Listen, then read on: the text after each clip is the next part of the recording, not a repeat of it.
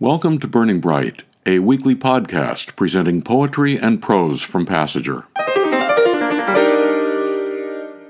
I know we just featured work not too long ago from Passager's new issue, but there's so much good stuff in there.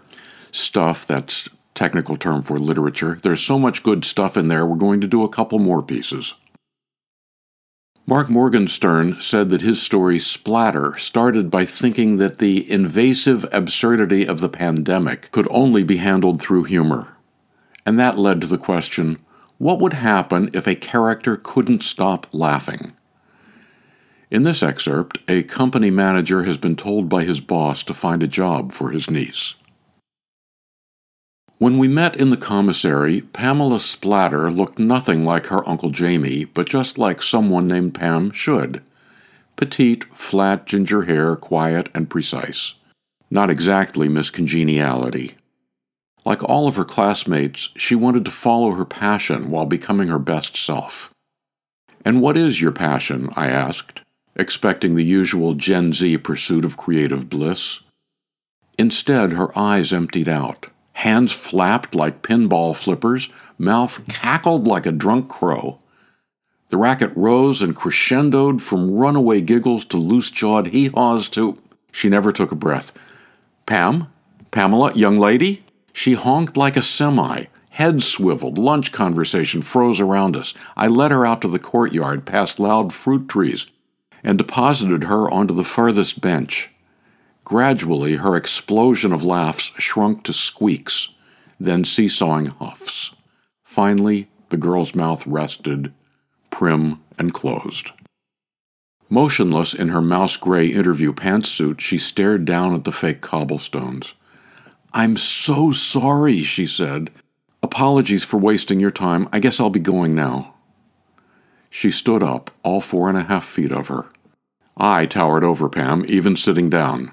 You're not going anywhere. What was that? A condition, she explained, a neurological disease that launched her into uncontrollable laughter without warning or provocation. Not Tourette's, but like it. Even has a name, pseudobulbar affect. Happens mainly when under stress. Nothing seems to help, not meds or meditation. She remembered always having it and hating it. Let me just go, okay? she pleaded afterwards. I know my uncle asked you to help. You tried, okay?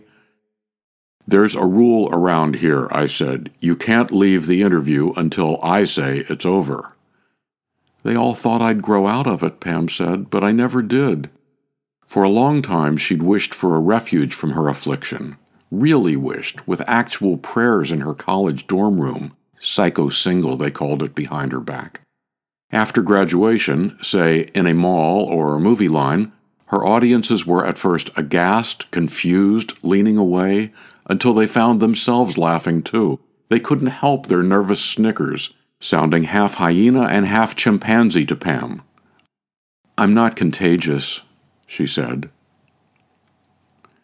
Excerpts from Mark Morgenstern's story Splatter. Anne Sheldon said, after hearing the Beatles song When I'm 64 for the umpteenth time, I thought, I'm already 64. I wonder what's next. Here's her poem, When I'm 93. When I'm 93, will I remember my address? And if I do, will it be this one, where I ripped up so much dirty carpet single handed and the back window pretends to gaze into the woods? No, I don't think so. And not my very first one either the one I left when I was seven. No, if I live that long and you ask me, I'll say I live at 3636 Greenway Drive. I won't think to tell you about poems I didn't write or trips I never took or words I never said to Jeff Warren. I'll say Colonel Green was a drunk and tore up our fort by the creek. I'll tell you how my silver barn cat supplied all the first kittens on our block and I might be able to tell you about the times my mother stopped talking to us. These stories would be true and bear no shame. But what if I lived to inhabit seventh grade daydreams, mistaking orderlies for gallant knights of stormy visage and myself for fair Rapunzel? That's what almost makes me wish for a bomb on the metro.